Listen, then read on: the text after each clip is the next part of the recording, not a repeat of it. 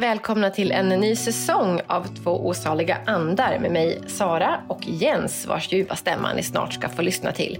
Eftersom han är lite av en expert vill jag nog påstå på det rykande heta ämnet ufon eller UAPs som det ofta kallas nu för tiden, men egentligen betyder samma sak. Jag vill passa på att be om ursäkt redan nu för min mick som plockade upp en del flås från mig. Men som tur är, är det mest Jens som kommer prata så ni slipper höra det mesta av mitt flämtande. I USA så pågår det något helt unikt, nämligen en kongressutfrågning av tre vittnen som hävdar att de har sett ufon och eller har sett bevismaterial som säger att Pentagon ligger bakom en mörkläggning av utomjordiskt material och till och med utomjordiska varelser. Det låter som science fiction för många, det inser jag, men det tas på största allvar i Amerika och vittnena som deltar, det är inte vilka som helst. Jens kommer berätta om den här utfrågningen och mycket mer som rör det här och vi hoppas på en spännande höst med kanske omvälvande nyheter för hela mänskligheten. Välkomna till avsnitt 29 och UFO-utfrågningen i den amerikanska kongressen.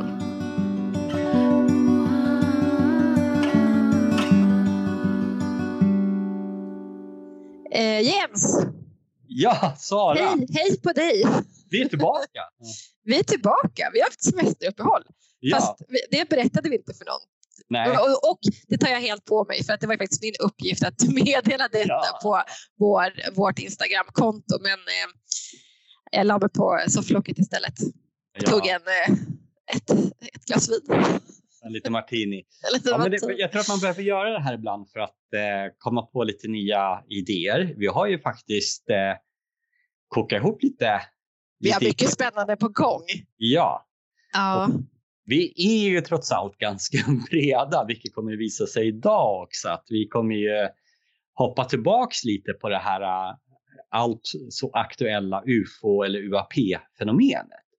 Mm. Men eh, vi studsar ju lite mellan, för avsnittet var ju en, en dramatiserad variant som vi gjorde.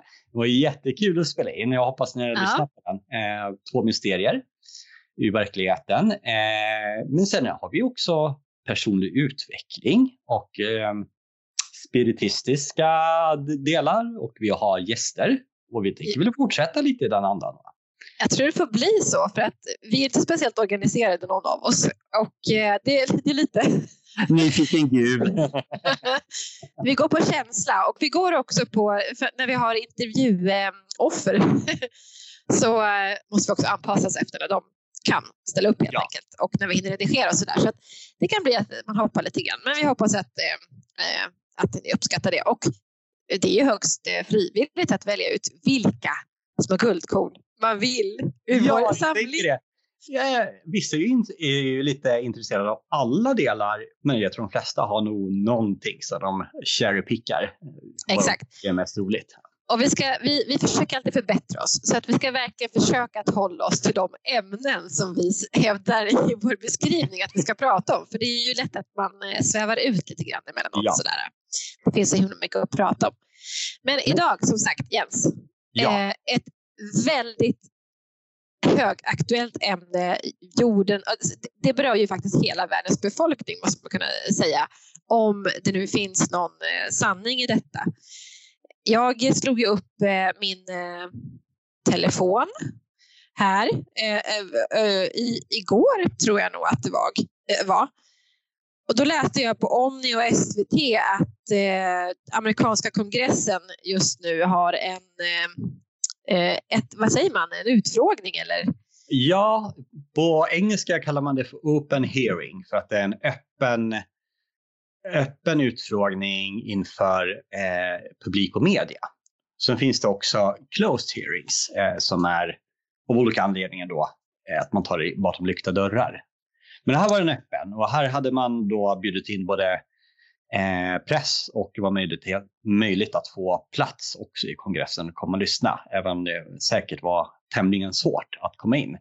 Men eh, eftersom det var flera media och nyhetskanaler där då, så, eh, så kan man ju faktiskt eh, titta på de här hearings eh, på Youtube eller olika mediebolag som har, om man söker lite grann.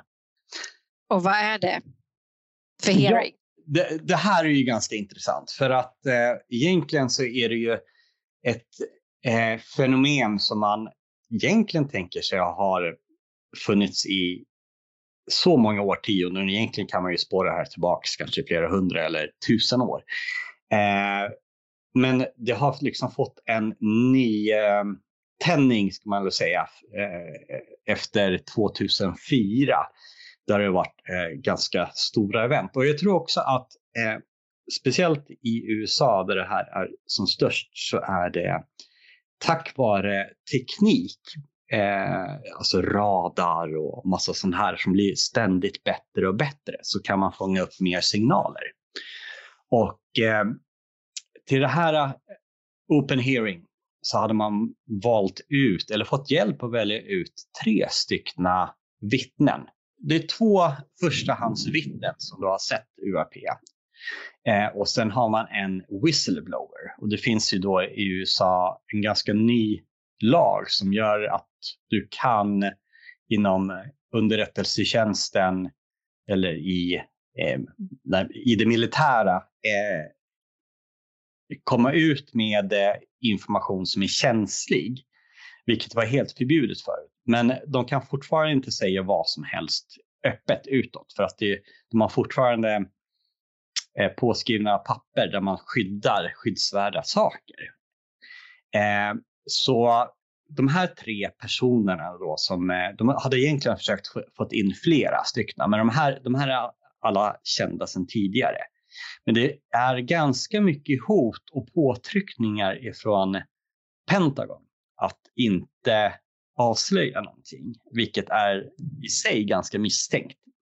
Och de här hot... På de här tre personerna alltså? Som... De här tre plus många fler. Mm. Eh, som vill komma ut med information men har, alltså hoten är dels då att eh, deras karriär, vilket gör att, eh, att man inte kan fortsätta inom sin valda, vad man nu är, om man arbetar inom de stora underrättelsetjänsterna eller inom till exempel flyget. Eh, men det är också att de hotar på det privata planet. Eh, och det är ganska otäckta hot och i det här eh, open hearing eller utfrågningen så kom det även fram att det verkar som folk har fått sätta livet till. Eh, I alla fall tidigare för att de har varit på väg ut med information. Så nu har man då med den nya lagen försökt göra det här eh, så skyddat som det går, så att säga. Att man har lagen på sin sida. Mm. Och man ska inte då kunna få repressalier mot sig genom att, att komma ut och berätta. Mm. Eh, men det här är ingenting som man kokar ihop på en vecka utan det här har varit då planerat under ganska många månader. Det tar lång tid att bygga upp. Eh, så det är personer som bygger upp förtroende först att, så att de kan breaka in liksom, det de varit med om. Speciellt det man kallar för whistleblower eller visselblåsare på svenska. Mm. För vad heter den personen? Den är väldigt ja, känd och har hög trovärdighet som jag har förstått det. Precis, vi kan ju ta dem en efter en för att de har mm. alla sin, stories, eh, sin story. Eh, och i kongressen nu så det har ju varit de har haft flera utfrågningar tidigare. De har, haft, eh, de har fått genomgångar av olika vittnen. De har haft bakom lyckta dörrar och de har fått olika rapporter. Och vad är det de hävdar? Eh, de här personerna hävdar olika saker, men de har, det är alltså även många fler personer som har lämnat från olika delar underrättelsetjänsten eller marinkåren och så vidare, har lämnat olika, allt från videofilmer till eh, papper och, och, så vidare. Eh, så att nu är ju kongressen, de är liksom på krigsfot här lite grann, för att de är, det de är, är väldigt arga över, det är att saker och ting pågår under täcket, tänkte jag säga. Mm. Eh, som är då underrättelsetjänsten och militären verkar känna till väldigt mycket mer än vad de berättar. Och de får ju då pengar från kongressen och mm. eh, senaten eh, och Vita huset så att säga. Eh, det är de tre maktcentren. Så de borde veta om allting? De borde veta. För de finansierar deras verksamhet ja, precis, stor del? precis. Om man tänker så, som i Sverige då, så har vi ju en budget som läggs fram av regeringen och som ja. känns i riksdagen. Och eh, skulle då till exempel exempel svenska försvaret eller svenska sjukvården eller någon annan liksom, som får pengar göra helt andra saker eller ljuga, dölja saker så är det ju förstås ett mm. stort, stort problem. Mm. mm.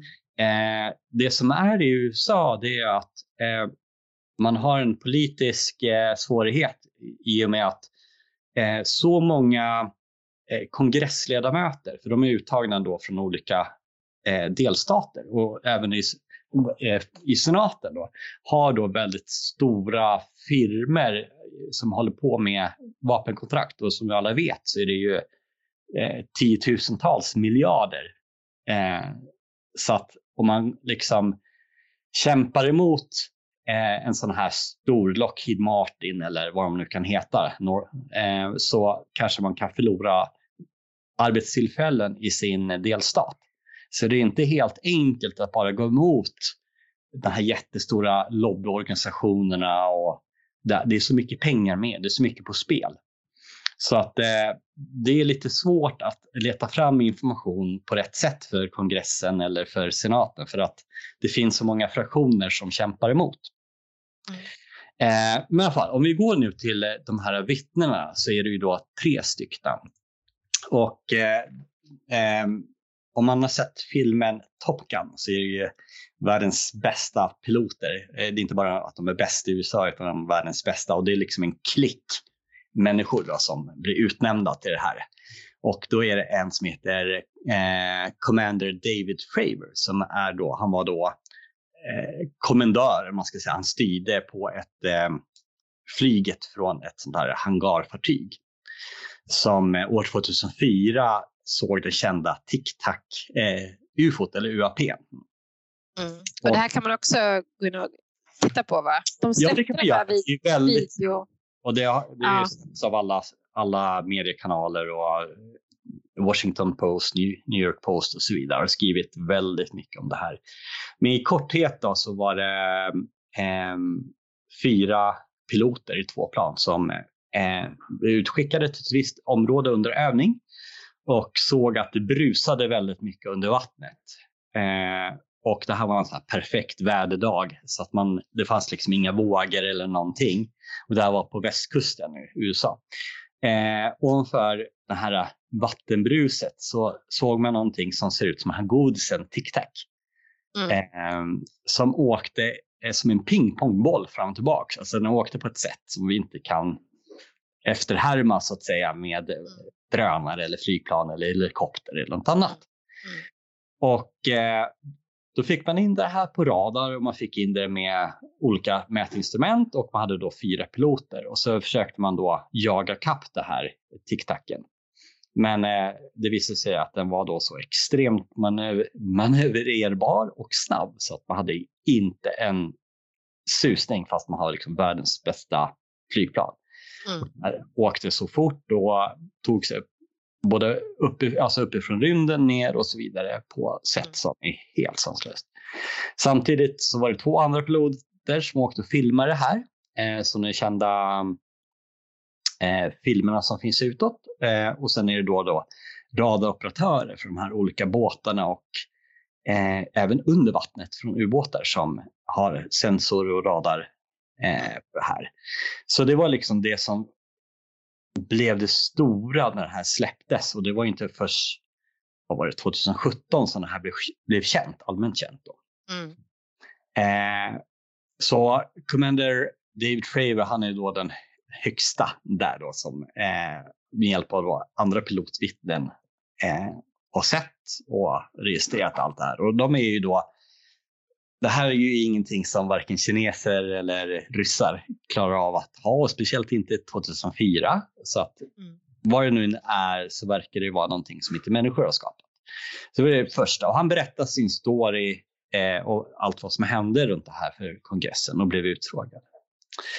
Sen hade men, men, men det, här, det här vattenkruset, liksom. Ja. Det bedömde man kom från eh, farkosten? Man tror att det var en, en farkost under vattnet eh, av något slag. Eh, finns inte jättemycket information om det här. Eh, och finns det så verkar det som det är hemligstämplat. Man såg, okay. De såg det ungefär som att en en stor farkost var på väg upp eller ner liksom, så att det blev väldigt så här stort. Men det var ingenting som några ubåtar registrerade att det fanns något?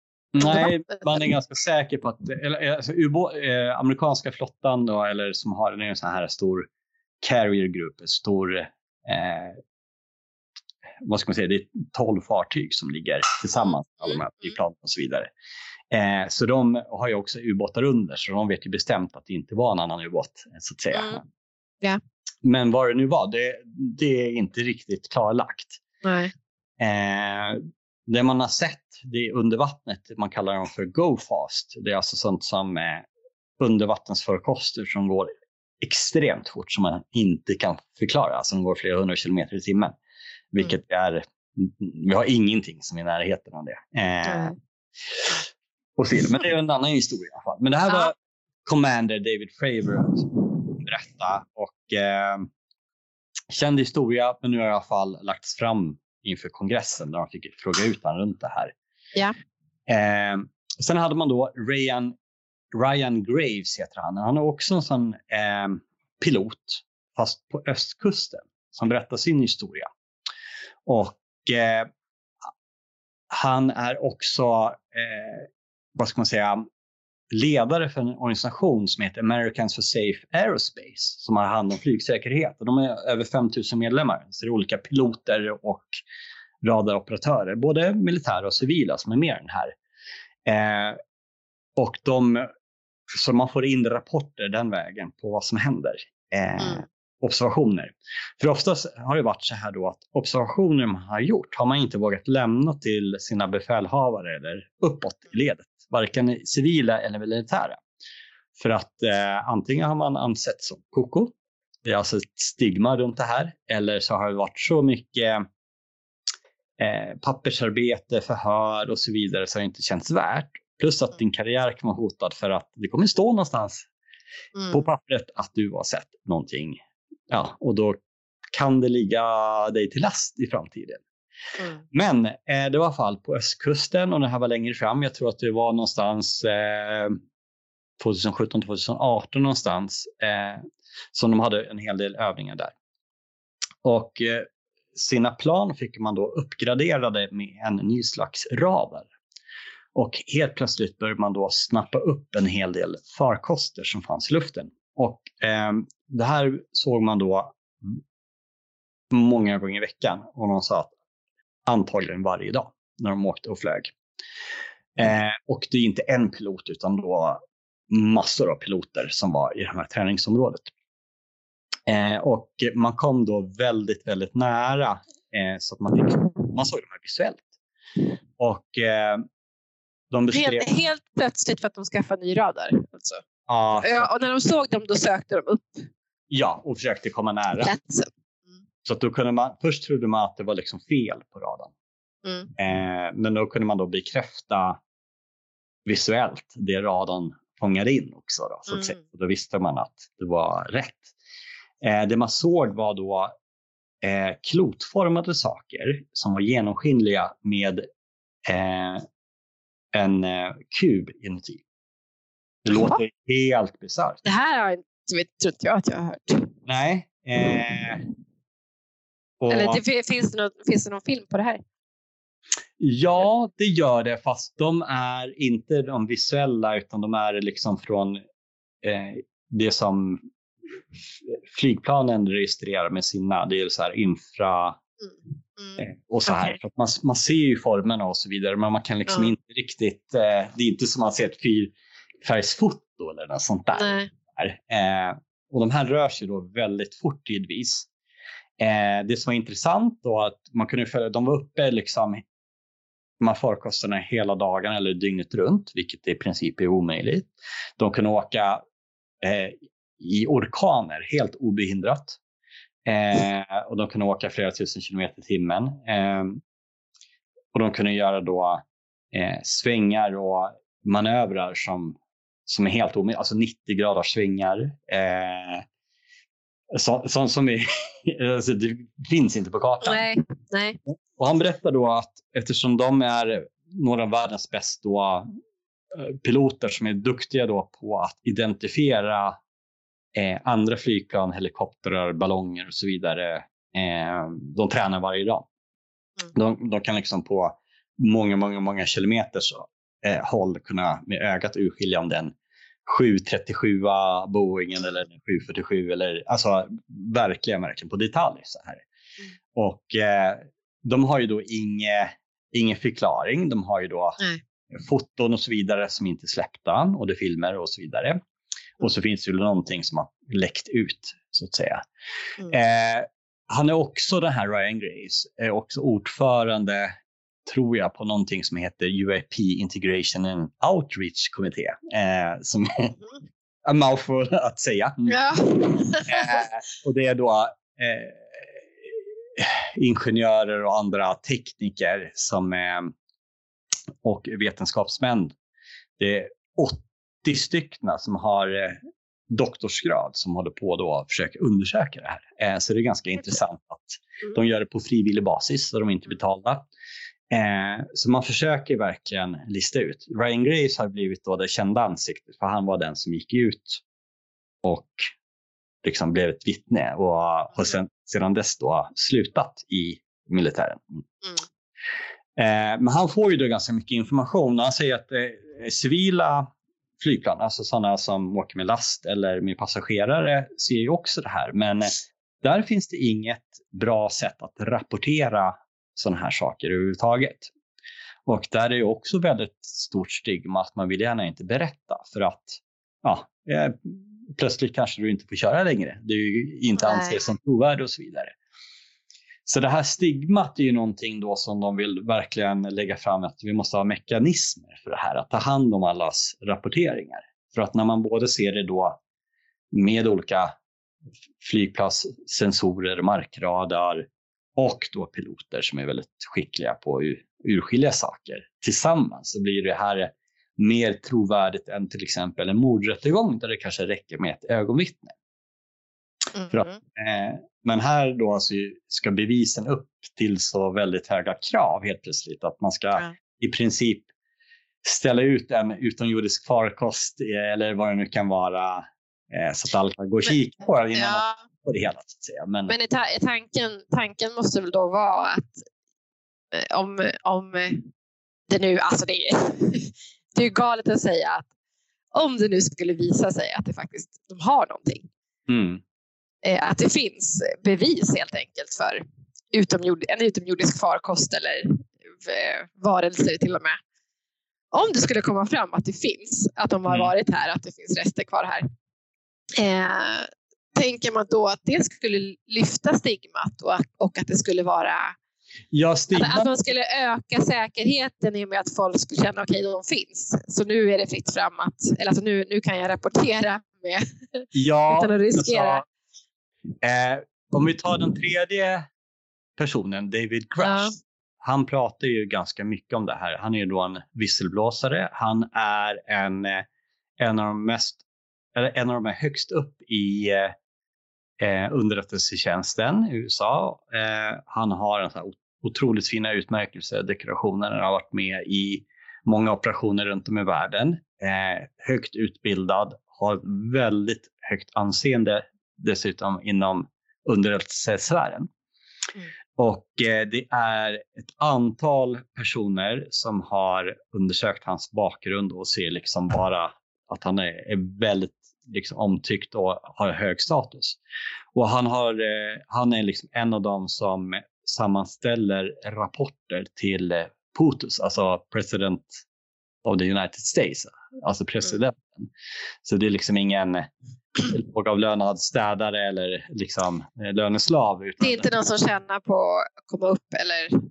Nej, så. Mm. Alla de här då, eh, personerna, det är liksom, ingen har ju direkt, ingen har ju en vinst av att Nej. gå Nej. med det här, utan de får ju då bli förlöjligade, de får hot, eh, de får inga pengar för det, de eh, vill egentligen inte stå i rampljuset. Det är ganska ska inte säga att de är blyga, men de är ändå lite så här, äh, njuter inte av, av det hela. Eh, men eh, David Grush då, som är en visselblåsare, han eh, har då under de senaste fyra åren då kommit i kontakt med eh, man ska säga i amerikanska militären så har man då någonting som kallas för SAP.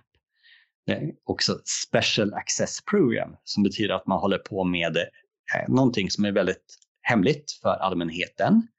Man kanske håller på att utveckla ett nytt flygplan eller man håller på med någon, någon, någon hemlig del som man inte vill att kineser eller ryssar eller liknande ska veta om.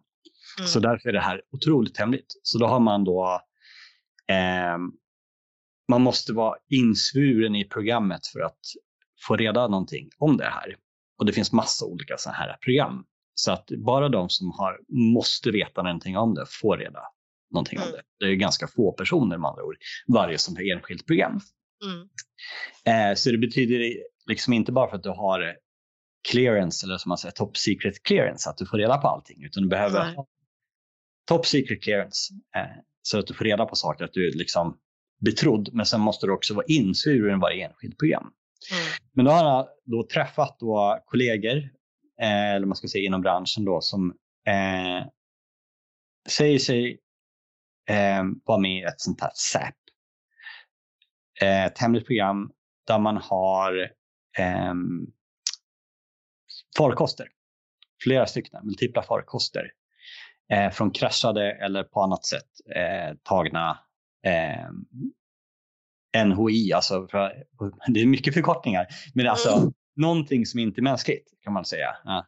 Man kallar alltså NOI, det är en ny term, Non-Human Intelligence. Mm. Eh, för man vet ju inte, även om man då skulle få tag på en, en, en, del av en sån här farkost, eller en hel kanske, så kan man ju liksom inte riktigt säga vart ifrån den kommer. Man kanske kan säga att det här verkar inte vara mänskligt gjord, men man kan mm. inte säga att den kommer från en viss planet eller från en viss, ett visst håll eller någonting. Så därför har Nej. man termen, att den inte liksom skapad av människor i princip. Mm, mm. Eh, och under fyra år då så har han fått väldigt bra eh, pappers, eh, vad ska man säga, både foton, papper, videos. Eh, han har då intervjuat då under, de här under fyra år.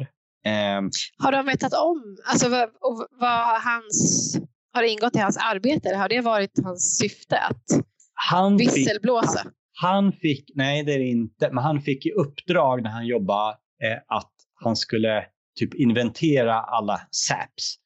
Det är alltså Aha. de här hemliga. Och CAPS, det är en till så här. Det stängda program. Vi får, vi får ha ett separat avsnitt om ja, det, ordlistor. Det är väldigt mycket sådana här termer för allting inom den här världen.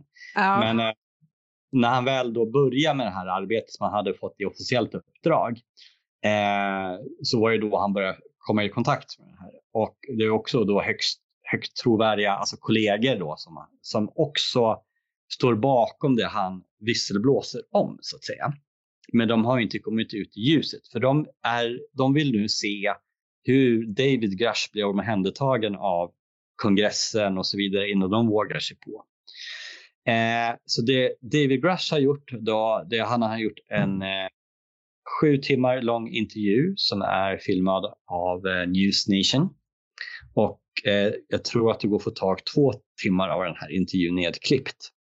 Mm. Av en väldigt skicklig eh, eh, som intervjuare eller en reporter som jobbade på eh, australienska 60 eh, minutes förut. Ross Colthart heter han, en otroligt duktig som också har gjort ett hästarbete tillsammans med ett gäng andra då för att försöka verifiera och säkra så mycket information som det någonsin går.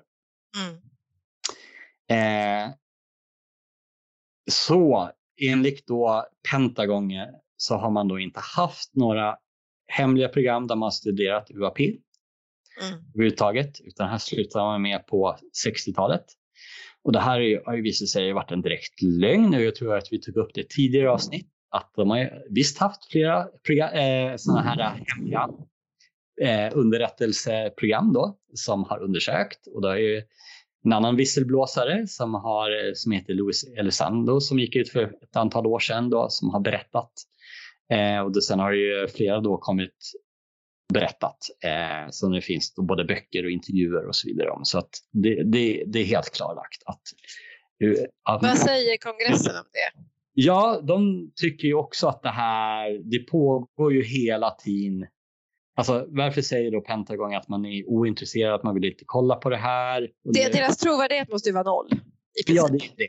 Man vet ja. ju att av någon anledning som döljer. De, de säger då utåt, det här är bara knäpperier, det finns ingenting att bry sig om och det är ingenting som vi undersöker. Och så visar det, finns ingen, det finns ingen där som, som går ut och säger någonting annat eller ens liksom öppnar någon dörr för. Ja, nu på senaste då har det skrivits till tillägg i, i, i lagen då, som har gjort att man måste eh, man måste då liksom eh, undersöka de här. Så det inrätts ett kontor eh, som undersöker det här. Eh, och de eh, ska ha tillgång till all information sägs det, eller de säger det själva, men det verkar vara lite si och så om det här. Eh, för de vill ju då att ja, det kan vara kinesiska och ryska saker och ting som flyger i luften och vi måste veta vad som finns i vårt luftområde. Liksom. Mm. Eh, men de är inte så himla eh, duktiga på att berätta någonting, utan de vill alltid ha allting bakom lyckta dörrar. Varför tror du? Ja, och det här har man ju frågat sig väldigt mycket. Det är en väldigt intressant sak. Eh, mm. Det som de flesta som studerar det här, eh, väldigt skickliga eh, murvlar, journalister, eh, det är också ufologer, det är alltså med vetenskaplig bak bakgrund som undersöker det och, och så vidare. Eh, de tror att har man nu fått rester av en utomjordisk eller en farkost som inte bidrar av människor. Eller en hel farkost på något sätt som har kraschat eller på något sätt funkar inte längre. Eh, kan man då eh, studera det här och det man kallar för reverse engineering, alltså försöka ta eh, teknologi eller återskapa teknologin från, fin från finns i de här farkosterna, då har man en sån otrolig fördel militärt mot till mm. exempel mm. Kina eller Ryssland eller på något annat sätt. Eh, och då vill man eh, så länge som möjligt liksom få tid till att göra det här. Det verkar vara den ledande förklaringen. Och så vitt man vet så har både eh, i Brasilien, Kina, Indien Ryssland har egna sådana här program där man kanske har störtade farkoster. Det här är ju mm. lite oklart. Eh, så att det skulle vara liksom då en, en enorm kapplöpning. Då. Men man har jämfört det här med att liksom skicka en mobiltelefon tillbaks till liksom stenåldern och sen mm. de kan liksom se, se vad det är för något, de kan ta på den och kanske kan få den att pipa eller någonting. Men de vet inte vad den är. De kanske tycker det ser ut som en rolig sorts sten. Eh, alltså, det är lite så här, är det någonting då som är från som inte är mänskligt men kanske är på hundratusen år framåt i teknologiska mm. utvecklingen så står vi oss ganska slätt kanske att ta reda. Man kan ju liksom, okej okay, det här det är någonting som flyger, den har här storleken. Vi vet ja. liksom inte, den har inte datorer som på vårt sätt kanske. Man måste veta, man måste komma framåt i utvecklingen och veta saker innan ja, man kan förstå vad, vad det, det här kanske är. Både materialvetenskap, det kanske är ja, ja, precis eh, fysik som vi inte är ja. ens i närheten ja. av. Ja. Eh, så att vad det nu än är så... Men det som eh, det alla vill nu då, kongressen, senaten och så vidare, att man vill veta, finns de här eh, som nu sägs, de här eh, kraschade, omhändertagna farkosterna i någons ägo, då måste vi veta om det. Vi behöver inte avslöja vilken radar vi har för upptäckt det här eller vilka sensorer vi har, vilket som är hemligheter mm. eh, som man inte vill avslöja. Men finns det? Finns det mm. inte de här och på vilket sätt eh, har man hittat det och, och, så vidare? För det har ju eh, implikationer på hela mänskligheten. Mm.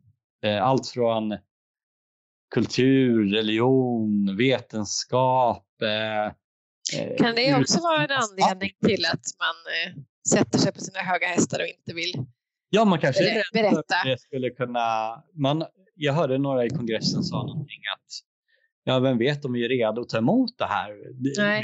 Vi använder ju oss av någonting som kallas drip drop method. Att man liksom sakta lägger ut information för att förbereda människor på någonting istället för att bara komma med stora hammaren. Så här ligger det till. Mm. För att liksom förbereda och det gör man liksom under lång tid. Och det är liksom något man har använt sig både i politiken och i uh, andra delar liksom för att uh, komma fram med information som är lite känslig. Som man vet ändå kommer komma fram någon, någon gång. Och det här är ju då, alltså det här är ju, skulle det här vara sant, vilket så mycket tyder på, i alla fall delvis, så är det ju det största någonsin. Alltså man, det, ja, det skulle ju revolutionera allt om man skulle... Ja, och, och liksom rent... Jag, jag, jag kan ju lätt säga att för mig känns det inte alls så konstigt att det finns liv på andra Nej, jag tror planeter. Ja, men alltså det, är ju, det, det är ju högst sannolikt. Mm. Men att de finns så pass nära. Och I och för sig vet vi inte om tekniken så de kan fara hit.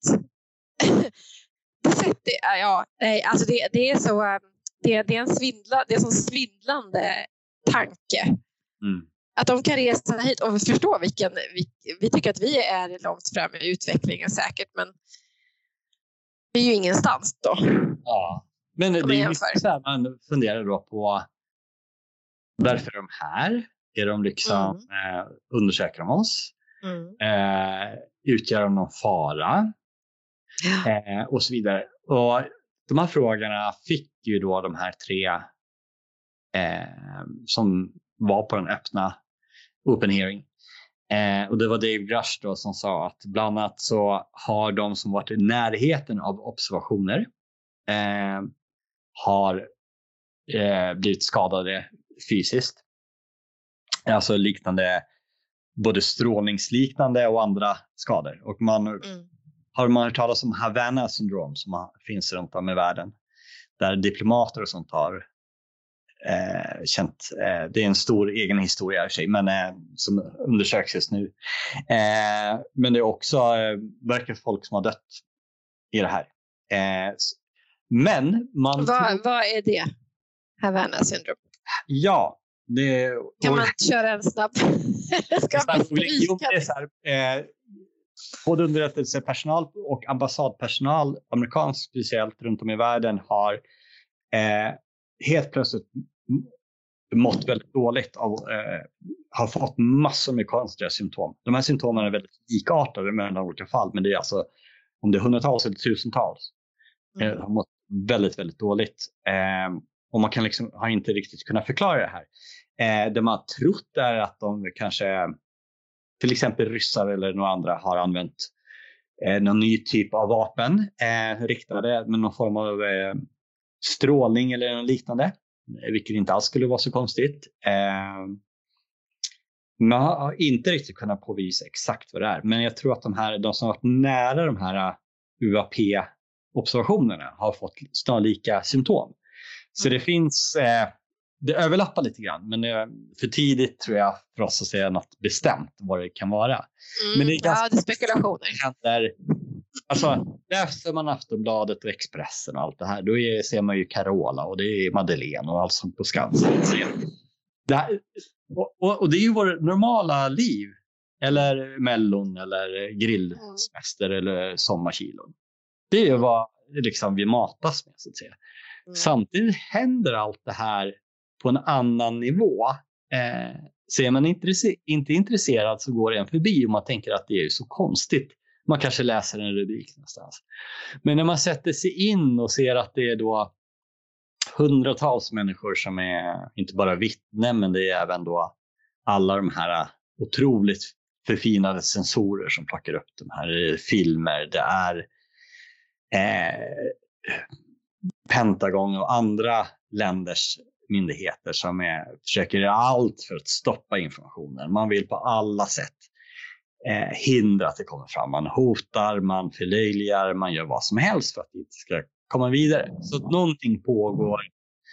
Eh, och eh, för varje år nu, nu går det ju väldigt fort med ny information, nya människor som kommer ut ur de här underrättelsetjänsterna och liknande som säger saker. Och eh, känner varandra och de kan liksom lita på varandra. Så man bygger ju ett större och större pussel. Så att snart nu när kongressen och senaten går vidare med nästa hearing eller nästa, vad de nu gör med den här informationen, lägger det här stora pusslet. De har ju nu fått eh, programnamnen och personnamn på människor som då arbetar mm. inom de här hemliga programmen. Eh, platser, lokationer runt om i världen och så vidare. Mm. Vilket gör då att det ska kunna bli lättare då att komma vidare med någon form av de har också då lagt till i, i lagen, och jag vet inte om den är, har helt gått igenom i alla instanser ännu nu, att alla som har då information eller eh, materia om, från flygande eller icke, icke-mänsklighet måste överlämna det här om det var inom 30 eller 90 dagar. Och det spelar ingen roll om, du, om det är civilt företag eller militärt. Eh, efter det då så kommer det bli saker som händer. Exakt mm. vad vet jag inte. Och när den här lagen då slutligen klubbas, jag tror att det är Vita huset som har sista ordet, eh, så hoppas man att det ska kunna vara nästa pusselbit på det här. För det man tror eh, det är att någon gång på 30, slutet av 30-talet, det här var David Grush ord, eh, så fick man tag på den första eh, farkosten, om man nu ska kalla det för, som hade typ kraschat. Någonting från, och det här var i Italien eh, på Mussolinis tid. Mm. Och, och, då vid eh, fredags andra världskriget så kom den över till USA. Det skulle vara första. Eh, och sen har man då antagligen fått fler vad jag förstår det som. Eh, så det har ju då forskats antagligen då ganska mycket kring det här. Mm. Eh, och det har pågått mycket. Eh, det, man också, det finns ju någonting som heter Five Eyes. Det är, den här, det är som en NATO, fast en allians mellan USA, Kanada, Australien, Nya Zeeland och England. Det är ju Five Eyes. Det är en underrättelsesak. Man utbyter information runt om i världen. Eh, enligt en kanadensisk eh, minister då, så har man snappat upp ett brev som man har skrivit, ett mail som har blivit publikt. Eh, så pratar de om ett Five Eyes Retrieval Program. Alltså ett, ett program där man eh, försöker hämta, om det kraschar någonstans, försöka hämta det. Om det är mm. Australien eller Atlanten eller någonting. Eh, och det var mycket, verkar vara mycket som tyder på det här också då, att det verkar vara, det är inte bara USA utan det är flera länder allierade som har den här hemligheten då för att få antagligen fördelar någon i framtiden. Ja. Men hur länge har man vetat om den här Five Eye? Det är en ganska ny information. Det är från i år då. Så man, eh... Men organisationen eller vad man ska kalla det? Five Eyes, den är helt unik. Den är jättekänd. Den har funnits men, länge. Men de pysslar inte eh, öppet med ufo-program, utan, utan de har annan... underrättelser och, ja, ja, och sånt där. Eh, ja.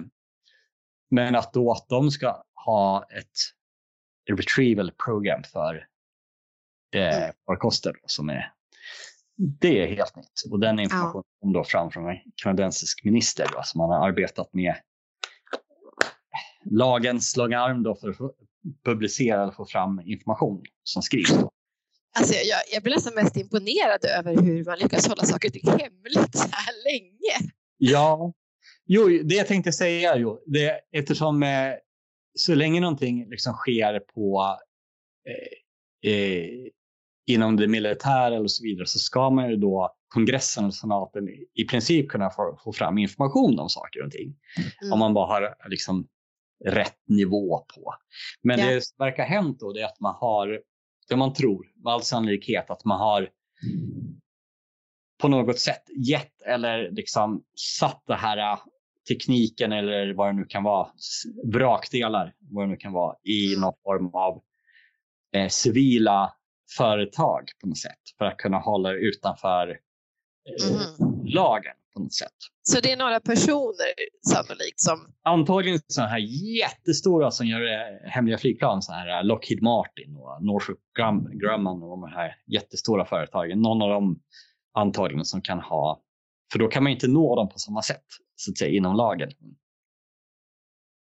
Ja. Så det är väldigt sneakigt och det är väldigt...